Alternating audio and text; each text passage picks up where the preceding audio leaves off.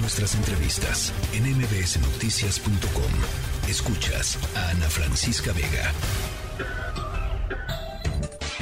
Diana Bernal en M B S Noticias. Querida Diana Bernal, ¿cómo estás? Me da gusto saludarte. Hola, mi querida Ana Francisca.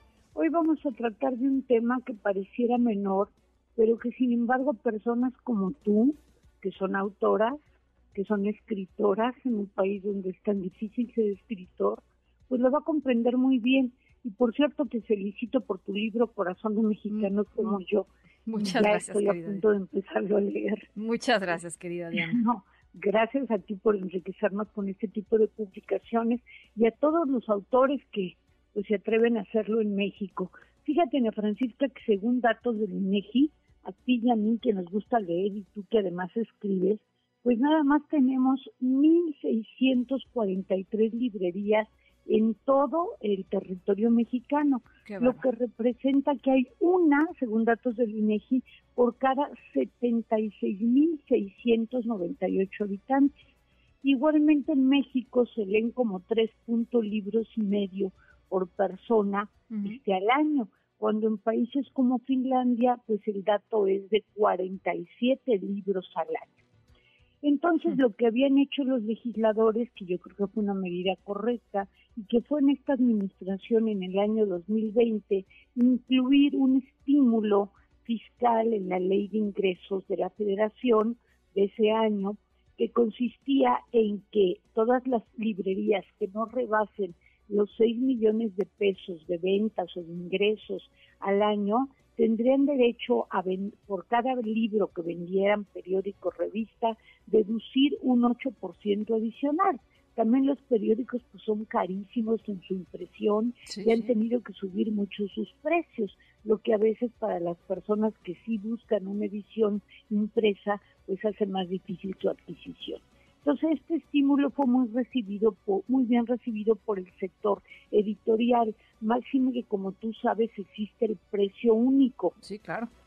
Para la mayoría de los libros. Sí. Entonces, no es lo mismo comprar un libro en una, por ejemplo, tu libro, este, en una eh, librería como, no voy a decir los nombres, pero todas las conocemos, las librerías grandes que tienen muchas sucursales y que han hecho mucho por la cultura en México, que cuando vas a un pueblo como Huamantla, por ejemplo, o como tantos pequeños poblaciones y municipios donde a la gente sí le gusta leer, pero por ejemplo en Tlaxcala yo creo que hay una librería y eso es este en, en la capital y a lo mejor hay otra en Huamantla. Entonces sí. llevar ya los libros a esas pequeñas no, bueno. librerías que apenas subsisten y que están a cientos o a veces miles de kilómetros de donde sale el libro y que lo tienen que vender en el mismo precio que lo venden los grandes empresas. Sí, no, no, no, es, es, es heroico, ¿no? La verdad, es, es, es, es casi heroico. A mí me toca, me ha tocado ir a pequeñas librerías, me encanta visitar las pequeñas librerías de las poblaciones y sí encuentras gente que está enamorada de su sí. trabajo, que está enamorada de los libros, que para ella, para estas personas son objetos preciados y que se sienten felices de ser los libreros o las libreras del pueblo claro. eh, o de la pequeña ciudad.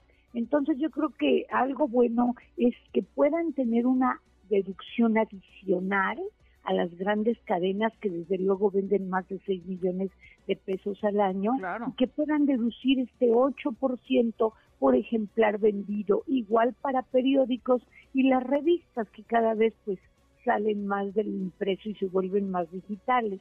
Entonces ahora pues la Ley de Ingresos quitó de un plumazo este estímulo. Y dice que porque ya se tiene el régimen simplificado de confianza. Esa es una cosa muy diferente, Ana Francisca, que ahorita ni siquiera tiene caso tratarlo porque eh, como que confundiríamos al auditorio.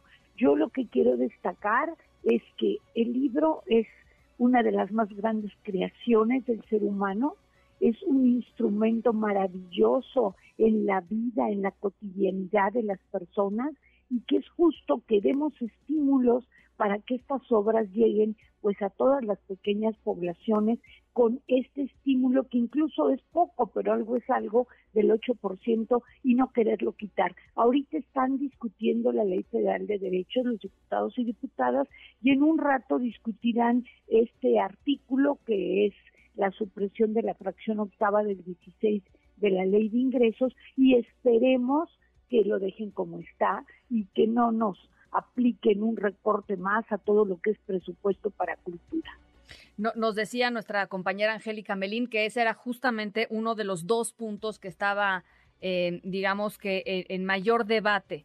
Eh, eh, entonces, bueno, esperemos, como, como tú dices, que, que, re, que, re, que se retracten, digamos, de esta intención, porque pues sí, si, si, si, de, pro, si, de, si de por sí en un país como México se lee poco, eh, como dices, Diana, eh, eh, ponerle más trabas eh, o, o, o quitarle incentivos a, a la lectura y a que vender libros sea un, un negocio pequeño, grande, Exacto. pues, pero que la gente se pueda dedicar a vender libros, este, sí me parece, la verdad, un, un contrapropósito. Pero bueno, ya lo estaremos platicando, Diana. Ya, claro que sí, mi querida Ana Francisca, nuevamente felicitaciones por tu libro. Te mando un abrazo enorme, Diana Bernal. Un abrazo.